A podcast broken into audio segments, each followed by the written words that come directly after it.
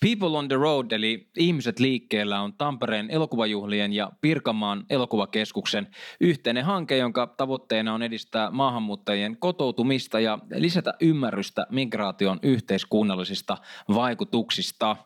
The ulkopoliittisesti pakkasi laukkunsa ja auton ja matkasi Tampere Filmfestivalille haastattelemaan siirtolaisuusinstituutissa vastaavana tutkijana työskentelevää Maria Tiilikaista pakolaisuuden tilasta tänä päivänä. Tarkasteltiin pakolaisuutta erityisesti festarilla näytettävän kahden elokuvan kautta.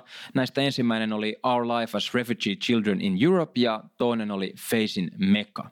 Molempia näitä dokkareita tai lyhytelokuvia yhdisti pakolaisten asema nykypäivän Euroopassa ja tulevaisuuden visio siitä, että miten heidän elämänsä voisi olla parempi.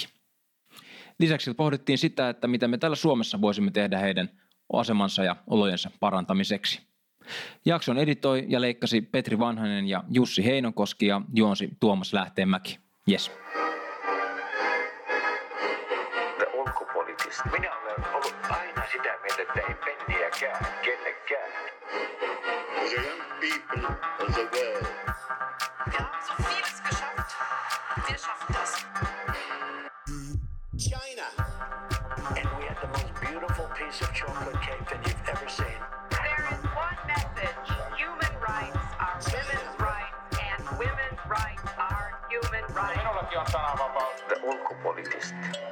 Parempaa ulkopoliittista keskustelua. No niin, tervetuloa tänne The Ulkopoliittisten uusimpaan podcast-lähetykseen. Tehdään tällä kertaa hieman erikoisesti täältä Tampereelta, Tampere Film Festivaalilta. Ollaan Siperia elokuvasalissa ja, ja tota, tässä vieressä istuu siirtolaisuusinstituutissa työskentelevä vastaava tutkija Maria Tiilikainen. Mites menee? Ää, kiitos. Että on ensimmäistä kertaa nyt ollut näillä festareilla mukana ja eilen oli tosi kiinnostava päivä sitten. Kävin seuraamassa näitä People on the Road kokonaisuuteen liittyviä filmejä ja sitten meillä oli seminaari siihen liittyen. Mm. Minkälaisia elokuvia tai elokuvia tähän People on the Road kokonaisuuteen kuuluu? Ää, no siinä sitten esitettiin viisi erilaista filmiä jotka kaikki käsittelee pakolaisuutta hiukan niin kuin eri näkökulmista. Et itse asiassa ainakin neljä näistä filmeistä liittyy siihen aika niin kuin tuorees, tuoreeseen tilanteeseen. Ne varmaan oli niin kuin inspiroituneita tästä vuoden 2015 Euro- Euroopan pakolaistilanteesta, jolloin tuli paljon turvapaikanhakijoita.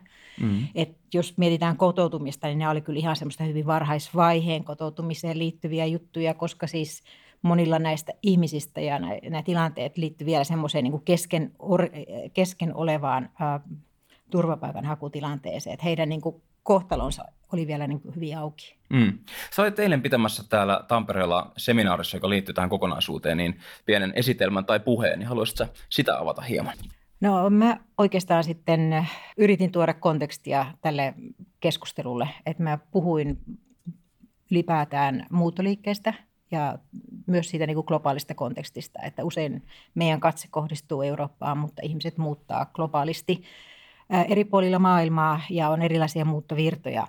Usein me myös niin kuin kiinnitytään nimenomaan näihin pakolaisten muuttoihin, mutta suuri osa maailman ihmisistä muuttaa muista syistä. Etsimään parempaa elämää, työmahdollisuuksia, mutta toki sitten osa lähtee liikkeelle paetakseen sotaa, konflikteja – ilmastonmuutos varmaan tulee jatkossa laittamaan ihmisiä liikkeelle. Mm. Sä työskentelet siirtolaisuusinstituutissa. Mitä teidän työhön kuuluu?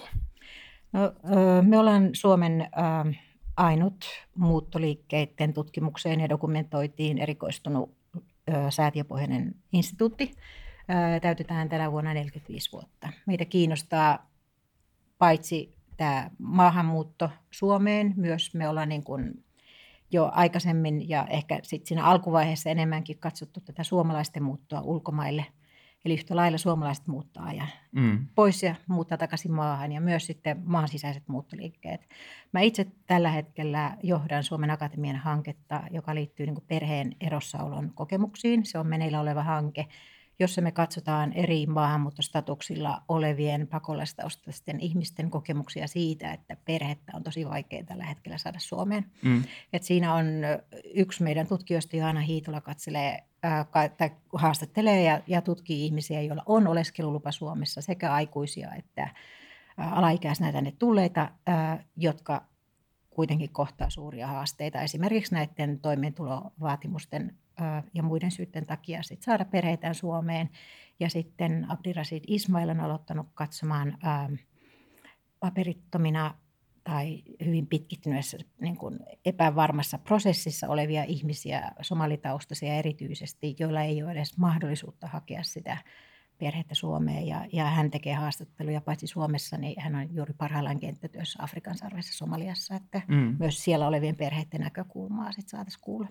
Tosi mielenkiintoista. Tässä tota, tätä podcast-jaksoa varten niin tutustuttiin tähän People on the Road ähm, kokonaisuuteen ja erityisesti kahteen lyhytelokuvaan, jonka nimi on Our Life as Refugee Children in Europe ja sitten toinen on tällainen kuin Facing Mecca.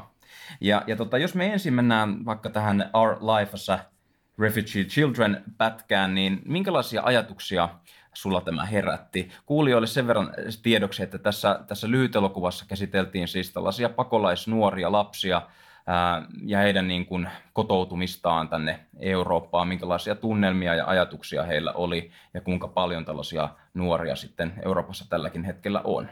Mutta niin, minkälaisia ajatuksia hmm. sinulle heräsi tässä?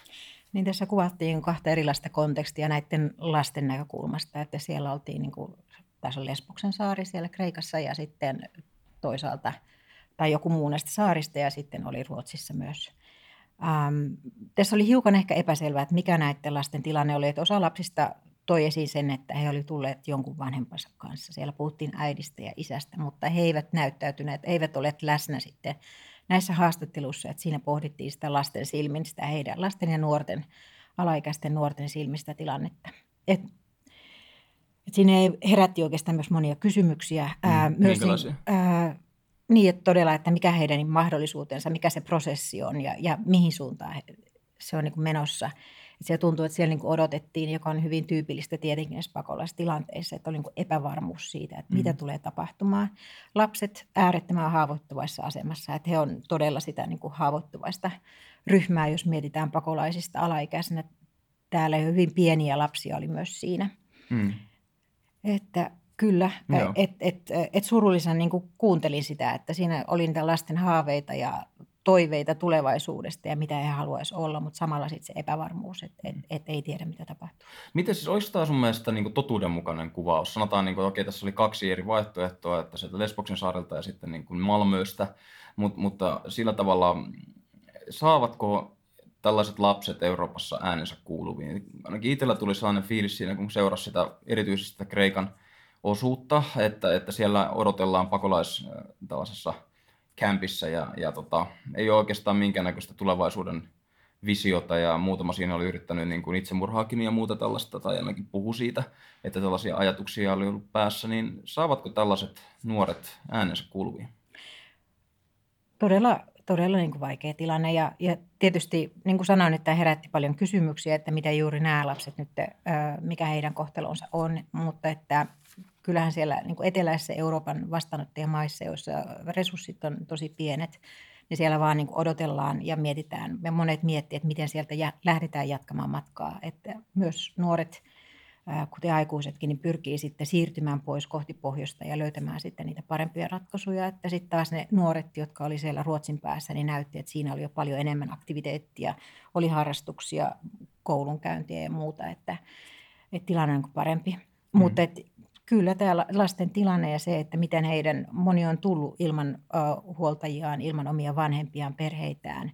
Heillä on sitten suuri vastuu myös ehkä niin kuin yrittää vaikuttaa se ja kuinka he löytää niin kuin tukea sit paitsi sen oman elämänsä järjestämiseen, niin myös sitten sen perheen jäsentensä niin kuin, heidän tilanteeseensa, kuinka he haluaa varmasti ja pyrkii vaikuttamaan. Esimerkiksi, että vanhemmat on jossain rahattomina kenties tai hyvin, hyvin huonoissa olosuhteissa jossain ää, Euroopan ulkopuolella, että kuinka he sitten monet kokee velvoitetta siitä, että heidän pitää rahallisesti pyrkiä auttamaan ja ylläpitämään omia vanhempiaan, niin ne on valtavia haasteita. Mm. Tuossa lyhytelokuvassa, kun heitä tänne nuoria haastateltiin, niin pääsyyksi he sanoivat, miksi he ovat poissa kotota, on, on niin kuin sota tai muuten vaan mm. levottomuus. Mistä päin nämä nuoret pääsääntöisesti tulevat Eurooppaan? No me tiedetään, että tämä vuoden 2015 tilanne ylipäätään silloin tuli tämä suuri pakolaisaalto. Että jos ajatellaan esimerkiksi Suomeen, meillä normaali vuosina tuli 3-4 tuhatta turvapaikanhakijaa. Vuonna 2015 heitä oli yhtäkkiä yli 30 000 ja joukossa oli paljon alaikäisiä lapsia. Et samoista maista, mistä ylipäätään meille tulee ja Eurooppaan muutenkin, eli Lähi-idän maat, Afrikan maat. Mm-hmm. Erityisesti viime vuosina meillä on tullut Irakista, Afganistanista, Suomeen ei niin paljon, mutta esimerkiksi Ruotsiin paljon syyrialaistaustaisia, myös Afrikasta, mm. Afrikan maista, Pohjois, äh, Eritrean, Afrikan sarven äh, suunnalta, myös Länsi-Afrikasta. Minkälainen niin kuin, yleinen ilmapiiri sun mielestä Suomessa vallitsee tällä hetkellä tällaisia niin kuin pakolaisia, lapsipakolaisia kohtaan? Miten heidät otetaan vastaan? Äh, siihen liittyy aika paljon epäluuloa niin ylipäätäänkin tällä hetkellä pakolaisista keskustellaan ää, aika negatiivisen sävyyn, että ilmapiiri on niin hyvin polarisoitunut. Että toisaalta löytyy paljon ymmärrystä ja tukea, mutta sitten toisaalta on niitä, jotka vastustaa paljon. Hmm. Ja, ja julkisessa keskustelussa nämä yksin tulleet lapset, alaikäiset lapset, heistä on puhuttu esimerkiksi niin ankkurilapsina. Mitä tai aj- ajatus siitä, että heidät on ikään kuin lähetetty tänne, jotta he sitten perheyhdistämisen kautta sais perheensä tuotua tänne Suomeen. Mm, toteutuuko tämän tyylinen malli? Se on hyvin vaikeaa, että tällä hetkellä esimerkiksi ää, näyttää siltä, että näiden alaikäisten on lähes mahdotonta saada perheitään tänne. Että, että Suomi on muiden Euroopan maiden ohessa kiristänyt ää, lainsäädäntöä sen vuoden 2015-2016 jälkeen, että mm. perheen yhdistäminen on, on koko ajan vaikeutunut. Mm. Tuleeko sinulla mieleen sellaisia asioita, mistä erityisesti meidän pitäisi kiinnittää huomiota tai meidän pitäisi kiinnittää huomiota, että tämä tilanne parantuisi, että mitä Suomessa voitaisiin tehdä paremmin? No mä oon itse siis pitkään jo 90-luvun puolivälistä tutkinut somaliperheitä ja somaliyhteisöä ja tehnyt tutkimusta Suomessa ja myös Kanadassa ja, ja ollut myös sit siellä niin kuin Somalian päässä jonkin verran tehnyt kenttätyötä Ää, niin kaiken kaikkiaan siis se perheen merkitys tulee ehkä semmoisena vahvimpana ja tärkeimpänä havaintona, jos mä mietin, että mistä oikeastaan ihmiset puhuu ja mikä on niin kuin se konkreettinen tuki, mikä heillä elämässään on ollut. Et silloin 90-luvulla, kun somalitaustaisia pakolaisia alkoi tulla Suomeen, ja aika nopeasti sitten myös e, ensimmäiset tulijat oli monet miehiä, mutta hyvin nopeasti he alkoi saada sitten vaimojaan ja perheitä ja lapsiaan sit Suomeen. Ja nyt kun olen sitten niin kuin ihan viime vuosinakin tehnyt haastatteluja ja kysynyt tavallaan, katsonut sitä matkaa taaksepäin, että mitä on tapahtunut 90-luvulta ja miten se niin sanottu kotoutuminen on tapahtunut, niin kyllä se niin kuin perheen merkitys siinä on tuotu hyvin vahvasti esiin. Ja sitten nämä niin kuin maahanmuuttajina silloin tulleiden vanhempien lapset on puhunut kyllä liikuttavan kauniisti omista perheistä. Ja vaikka perheessä on tietysti konflikteja, niin kuin kaikissa perheissä ja jännitteitä, niin silti se niin kuin ehdoton tuki, jota he on saanut omien perheiden sisarusten kautta, niin, niin se on ollut se tärkein voimavara, joka on heitä kannatellut. Niin tämä on mun mielestä kyllä semmoinen asia – että nyt jos ajatellaan, että me otetaan ihmisiä ja myönnetään heille sitten ehkä turvapaikkaa, oli he sitten aikuisia tai, tai alaikäisenä tulleita, niin mun mielestä on mahdotonta ajatella, että he olisivat pelkästään työvoimaa tai että me vaan niin kuin hyödynnettäisiin joku osa heidän elämästään tai heidän ominaisuuksistaan, että ihmiset on kokonaisuuksia. Että he, ei he voi niin kuin kotoutua tänne, jos ei niin kuin tiedä ja saa niitä niin kuin heille lähimpiä ihmisiä mukaansa ja ympärilleen. Että kyllä mun mielestä tämä perheen yhdistämisasia on yksi semmoinen ihan keskeinen. Ja tämä nyt sitten liittyy tähän filmiin, mikä me nähtiin myös täällä, että just että se mun iso kysymys, että missä ne perheet oli, että osalla ilmeisesti oli läsnä ja mm. suurella osalla ilmeisesti ei. Tosi, tosi mielenkiintoisia ajatuksia, hyviä pointteja. Mikä on suurin este periaatteessa tällä hetkellä, jos ajatellaan niin kuin Suomen kontekstissa, että nämä perheet eivät, eivät yhdisty? Mikä on sellainen, onko se poliittinen ilmapiiri, onko se resurssit, mikä siellä painaa?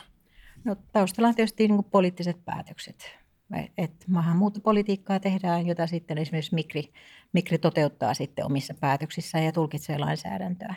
Lainsäädäntö on kiristetty, että, että esimerkiksi nyt monet nuoret, jotka tulee Suomeen, niin he ei saa sitä niin pakolaistatusta, vaan heille myönnetään toissijainen suojelu, suojelun perusteella oleskelulupa, jonka pohjalta sitten ei edes välttämättä pysty hakemaan sitä perhettään Suomeen.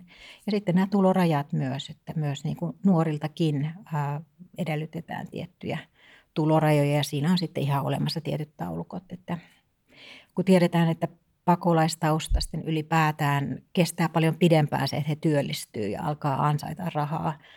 Mahdotonta ajatella, että hyvin nopeasti pääsisi kiinni siihen tai sitten ihmisten täytyy niin kuin tehdä monta työtä yökausia, yrittää miettiä eri tapoja, että joilla he pystyvät sitten mm. ansaitsemaan tarpeeksi rahaa. Tässä tota, lyhyt elokuvassa oli mun mielestä hyvä, vaikkakin aika lyhyt kohtaus, missä tällainen nuori, sanotaan nyt ehkä 15-vuotias poika istuu niin kuin satamassa laiturilla ja katsoo, kun sitten ympäröillä kävelee turisteja ja ihmisiä niin kuin mm. elämässä omaa elämäänsä. Ja siinä tavalla itsellä tuli sen ajatus, että hän tosiaan niin kuin, vähän katsoo niin kuin akvaarioon, että sä et niin kuin pääse siihen mukaan, siihen, siihen niin kuin elämään tai siihen yhteiskuntaan, niin jos tällaisia niin kuin Lesboksen saarella olevia niin kuin kämppejä tai muuta niin yleistyy tai ylipäätään niitä niin kuin olemassaolo jatkuu, niin mitä tällaisille nuorille käy, kun he kasvavat aikuisiksi? Että jos he tuntevat Euroopan olevan niin kuin hylkivä heitä kohtaan ja näin. Minkälainen tulevaisuuden kuva heillä on tällä hetkellä? Hmm. Tuo oli aika hyvä tuo akvaarioilmaus ja se, että jotenkin ne maailmat on jotenkin ihan erillisiä maailmoita, että ne ei niin kuin kohtaa et siis sehän on niin kuin välttämätöntä, että jos me puhutaan kotoutumisesta tai ihmisten juurtumisesta, että sit pitäisi syntyä vuorovaikutusta sen vastaanottavan yhteisön ja, ja yhteiskunnan, että sitten sinne muuttavien ihmisten kesken. Et, et, eihän se semmoinen syrjäytymisen tie, jos se lähtee niin, kuin niin nuoresta, niin eihän se ole niin kuin hyvä tie. Hmm. Ja, ja se on sitten myös iso ongelma vastaanottaville yhteiskunnille, että tarkoitushan olisi, että mahdollisimman pian yritettäisiin saada sitten maahanmuuttavat ihmiset, heille niin kuin ne riittävät luvat, mitä vaaditaan, jotta ihmisen kotoutumispolku sit voi siitä lähteä etenemään. Ja, ja myös niin kuin sen vastaanottavan yhteiskunnan pitäisi myös jollain lailla muuttua näissä ja rakenteiden kehittyä ja, ja moninaistua. Että ei se kotoutuminen ole pelkästään niin kuin maahanmuuttajan tehtävä, vaikka se usein ehkä näin ajatellaan, mutta että kuitenkin puhutaan niin kaksisuuntaisesta kotoutumisesta, että myös niin kuin yhteiskuntia, jotka ottaa vastaan maahanmuuttajia sitten, niin pitäisi ää, muokkautua ja, ja sielläkin pitäisi tapahtua jotain. Ää, tänä päivänä puhutaan niin paljon syrjäytymisestä ja radikalisoitumisesta ja polarisaatiosta, että kyllähän näiden tämän tyyppisten niin kehityssuuntien ehkäisemiseksi ja katkaisemiseksi, niin ilman muuta tarvitaan sitä osallisuuden ja kuulumisen kokemusta, jota sitten pitäisi jo niin pian kuin mahdollista lähteä mm. rakentamaan. Tämä jakso tulee ulos tuossa ensi viikolla, joka tarkoittaa nyt maanantaita ja, ja tota, se on 11. päivä maaliskuuta. Ja, ja, ja ollaan mietitty sitä tässä, että, että tota, on erilaisia vaaliteemoja ja nyt hallituksen kaaduttuakin, niin saattaa toi sotekin sieltä taas nousta otsikoihin vähän eri tavalla, niin maahanmuutto vaaliteemana, onko se ajankohtainen, miksi se ei ole ajankohtainen, puhuttaako se? No siitä on tehty nyt poliittinen, poliittisen, se on otettu yhtenä teemana niin kuin tähän poliittisen keskustelun keskiöön. Toki se on ajankohtainen, mutta että sitä nyt käytetään vähän semmoisena lyömäaseena kenties sitten tässä keskustelussa. Että, ja tiettyjä ikäviä tapahtumia, mitä on ollut. Että maahanmuutto on, on globaali kysymys ja Suomi ei ole erillään tästä virrasta. Myös Suomesta muutetaan ja on muutettu ja lähdetään etsimään parempia mahdollisuuksia.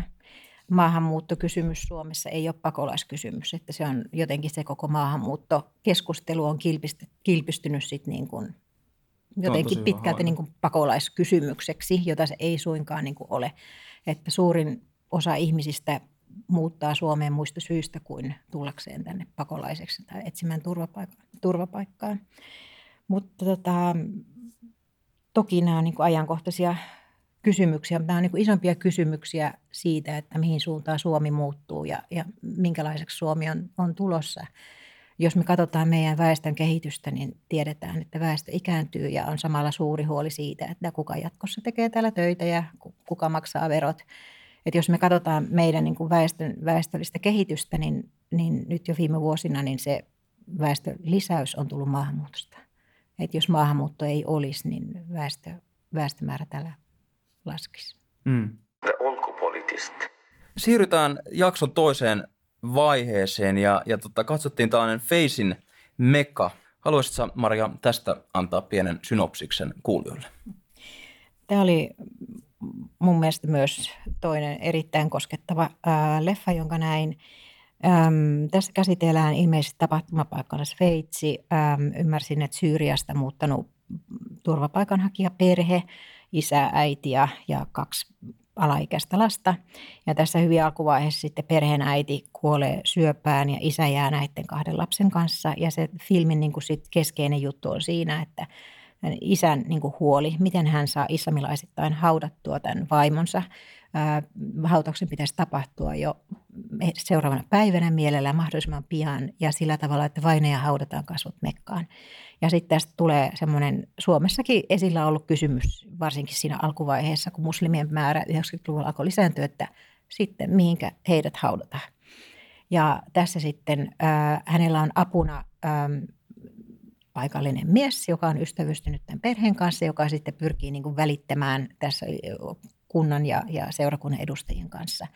Ja sitten paikka olisi niin kuin löytynytkin sieltä paikalliselta hautausmaalta, mutta sitten käy ilmi, että se on vain 25 vuodeksi, jonka jälkeen sitten tämä hauta hävitetään. Ja tämä on taas kauhistus perheen isälle, joka sanoo, että islamilaista ei ole mahdollista. Että sitten kun ihminen haudataan, niin se on niin kuin ikuisiksi ajaksi. Hän menee sitä kautta paratiisiin ja ainoastaan Jumala voi aikoinaan niin kuin nostaa ihmiset sieltä haudoista. No, tästä sitten tuleekin se ongelma, että no mitä sitten. Ja, ja sitten hän päätyy siihen, että ruumis kuljetetaan takaisin Syyriaan heidän kotimaahansa.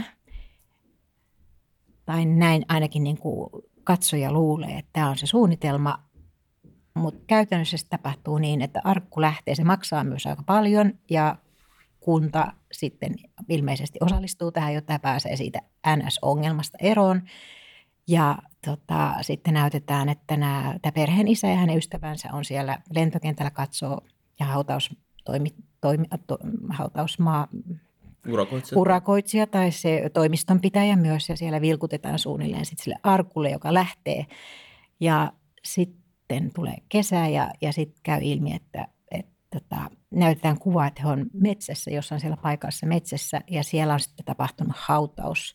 Ja sitten islamilaisittain tämän haudan päälle laitetaan metsästä löytynyt semmoinen luonnonkivi ja, ja siinä sitten rukoillaan ja, ja, ja sitten se tilanne, niin kuin se oikea hautaus tapahtui. Eli tässä oli tapahtunut niin, että se pelkkä arkku sitten lähetettiin sinne Syyriaan ja tämä perheen äiti sitten haudattiin siihen hänen miehensä lähelle, koska mies koki, että se, hän, hän olisi halunnut, että tämä vaimo haudataan häntä lähelle, että hän voi käydä kuitenkin muistamassa ja on siinä lähellä. Ja sitten tämä paikallinen ystävä kysyi, että no entäs sitten, sitten kun ei ollut vielä varma, että koska oli turvapaikanhakijoita, että saako se jäädä, että mitä sitten tapahtuu, että jos teidän pitää muuttaa ja vaimo jääkin tänne, niin tämä perheen isä vaan sitten sanoi, että mut hän on kuitenkin nyt paratiisissa, että se on sitten kuitenkin se tärkein. Ja sitten tämä leffa päättyy sitten sellaiseen mm, tilanteeseen, että sit poliisit tulee hakemaan tämän perheen, että selvästikin he, sit heidät ehkä palautetaan tai – viedään pois. Mutta tämä oli jotenkin kauhean koskettava. Tämä kertoi niin kuin siitä jotenkin se uskonnon tärkeys. Sitten se antoi myös niin kuin hyvin kaunis oli tämä kuvaus tämän paikallisen miehen ja heidän niin kuin ystävyydestään. Että miten semmoisia arkipäivän tukevia ystävällisiä ihmisiä löytyy ja, ja sitten kuitenkin se tilanteen toivottomuus ja mahdottomuus mm. ja miten näitä erilaisia niin kuin arvoja koettiin puntaroida. Ja myös tämä niin kuin hyvin konkreettinen tilanne, joka niin kuin Suomessakin on ollut kysymys, että no kuinka sitten eri mm. uskontoihin kuuluvat ihmiset, minne heidät voi haudata. Miten, miten tällä hetkellä Suomessa se käytännössä toimii? Tatariyhteisöllä, heillähän on ollut muslimi, muslimeilla niin oma hautausmaa Helsingissä jo kauan, jo 1800-luvulta lähtien. Heille on ollut tärkeää säilyttää se niin kuin omana paikkanaan. Ja tämä olikin niin kuin sit kysymys, että suunnilleen niin kuin ruumisarkussa ajettiin pit, niin kuin poikki Suomen silloin 90-luvulla saattoi olla tilanteita, että minne voidaan haudata, mutta että nyt on ainakin ratkaistu tilanne sillä tavalla, että ähm, Evlut-seurakuntien äh, hautausmaiden yhteydestä on erotettu sitten tiloja – niin uskonnottomille ja muihin uskontokuntiin kuuluville, johon sitten voidaan haudata. jos me ajatellaan suomalaista yhteiskuntaa ja niin kuin sellaista aika laajalla pensselillä, niin onko vastaavat niin kuin eriävä kulttuuri, mikä poikkeaa meidän tavoista toimia, niin onko meillä suvaitsevuutta hy- hyväksyä ja ymmärtää tällaisia tapoja? Kyllä se lähtökohtaisesti varmasti on. Ja jos katsotaan meidän lainsäädäntöä, niin kyllähän meillä on selkeästi semmoinen pyrkimys ja, ja halu monikulttuuriseen yhteiskuntaan. Et, et sillä, siltä pohjalta näyttää niin kuin aika hyvältä, mutta sitten syntyy juuri näitä käytännön tilanteita ja et ehkä ei aina tulla ajatelleeksikaan kaikkia niitä, ää, missä me jotenkin oletetaan kenties, että ihmiset toimii ja ajattelee samalla tavoin kuin valtaväestöön kuuluvat ihmiset ajattelee. Varmasti niin kuin iso, isoimmissa kaupungeissa jo hyvin paljon ollaan opittu siitä, ja koska maahanmuuttajia on ollut pidempään ja, ja heidän kanssaan on sitten asioitu ja erilaisia asioita käyty läpi, niin, mutta että pienemmillä paikkakunnilla varmaan enemmänkin on sitä ihmettelyä. Mm. Jos niin kuin mietitään sellaista mm, ehkä nuorison, nuorten aikuisten keskuudessa niin kuin sekulaarisuutta ja sellaista niin kuin, ehkä niin kuin tapa kristinuskoa sun muuta, mm. niin, niin, niin onko sellainen sekulaarisuus tehnyt meidät sun mielestä niin kuin hyväksyvä, että hyväksytäänkö me tämän tyylisiä erilaisia kulttuureja helpommin vai pidetäänkö me niitä niin kuin alati oudoimpina tapoina? Mitäs mä haen ehkä sellaista, että kun sellainen uskonnollisuus ja hengellisyys ähm, ehkä vähenee meidän arkipäiväisestä elämästä, niin osataanko me suhtautua tämän tyylisiin toiveisiin sitten sen vaatimalla niin sanotulla niin kuin arvostuksella? Niin, hyvä kysymys. Pitää tietysti muistaa, että nyt jos jälleen ajatellaan maahanmuuttajia Suomessa, niin on hyvin moninainen joukko ja myös heidän joukossa ihmiset ajattelee, ovat ajattelee uskonnollisista kysymyksistä ja hengellisistä kysymyksistä varmasti hyvin eri tavoin. Ja sielläkin on niin kuin maalistuneempia ja, ja sitten niitä ihmisiä, joille uskonnolliset kysymykset on tärkeitä. Mutta on niin kuin hyvä pointti, että mä luulen, että sen takia, että me ollaan, monet suomalaisista on aika maallistuneita, että se uskonto ei ole niin vahvasti läsnä siinä arjessa, niin sitä ei tulla ajatelleeksi, sitä ei ehkä uskalleta tai ei tule myös otettua puheeksi ja ehkä jotenkin arastellaan uskontoon liittyvien kysymysten käsittelemistä, vaikkapa lähi tulleilla se uskonto, tai jos ajatellaan vaikkapa somaliyhteisöä, niin uskonto on niin kuin läsnä siinä arjessa ja siitä on hyvin luontevaa keskustella. Hmm. Mahtavaa. Ehkä tähän jakson loppuun olisi hauska kuulla vielä sun parhaat vinkit täältä Tampere Film Festivalilta ja liittyen vaikka tähän samaan kokonaisuuteen, mitä, mitä elokuvia olit katsonut, niin ihmisille, jotka sitten ovat näistä lyhytelokuvista tämän teeman parissa kiinnostuneet, niin voivat, voivat sitten vaikkapa netistä tai muualta käydä tsekkaamassa. Mun mielestä nämä oli niin kuin aivan mahtavia välähdyksiä tästä tämän päivän tilanteesta. Siellä oli myös hollantilaisen ohjaajan tekemä tohtori Kou, joka kertoi vanhasta 83-vuotiaasta miehestä, joka Amsterdamissa käy sitten tämmöisessä paperittomien paikassa hoitamassa heitä. Siellä on yli 200 miestä ja, ja kuinka hän niin kuin pyyteettömästi käy siellä ilman palkkiota ja, ja se oli myös niin kuin mahtava kuvaus. Kertoo siitä toisaalta niin kuin hyvin inhimillisestä suhtautumisesta, että kuinka tämmöisiä upeita ihmisiä löytyy, mutta toisaalta semmoista hyvin isosta rakenteellisista ongelmista, että miten tämä paperittomien tilanne ylipäätään, miltä se näyttäytyy ja Mm. Ja, ja niin, että, mitä, että meidän niin kuin oma systeemi myös tuottaa näitä paperittomia ihmisiä. Ja siellä oli myös sitten, kun tämä oli, jos katsot näin näitä tarinoina, niin aika monessa niin kuin miehet oli keskiössä, joka ehkä kuvaa sitä, että monet näistä 2015-16 tulleista ovat olleet mies, miehiä niin kuin sukupuoleltaan. Ne oli sitten virkistävää, paitsi se, missä oli niitä lapsia, jotka, joista puhuttiin alussa, niin siellä oli myös tämmöinen kuin lintu pyörän selässä – jossa keskeisenä hahmona oli afganistanilaistaustainen tyttö, joka sitten oppii pyöräilemään. Ja tämä kuvaa jotenkin hi- hi- hyvin raikkaalla tavalla sitä semmoinen nuoren naisen voimaantumista ja myös tavallaan semmoista kulttuurista muutosta, joka tapahtuu paitsi hänessä itsessään, niin myös hänen perheessään ja ehkä sitten siinä yhteisössä ja sitä kulttuurien kohtaamista. Ja, ja sitten siellä oli tosiaan ää, norjalaisen Ali ää, Parandiamin äm, leffa Yksikään ihminen ei ole saari, joka taas kuvaa sit ehkä hiukan pidempään Norjassa olleiden nuorten miesten sitä niin kuin identiteettipohdintaa ja kuulumisen tunnetta, joka oli myös hyvin kaunis ja runollinen kuvaus. Mm. Hyvä. Me laitetaan kaikki nämä ehdottomasti pätkät tuonne tota, jakson ohessa tulevaan lyhyeseen artikkeliin. Ja, ja tota, haluan kiittää sinua Maria tästä haastattelusta Kiitos paljon. Kiitos. Ulkopoliittista.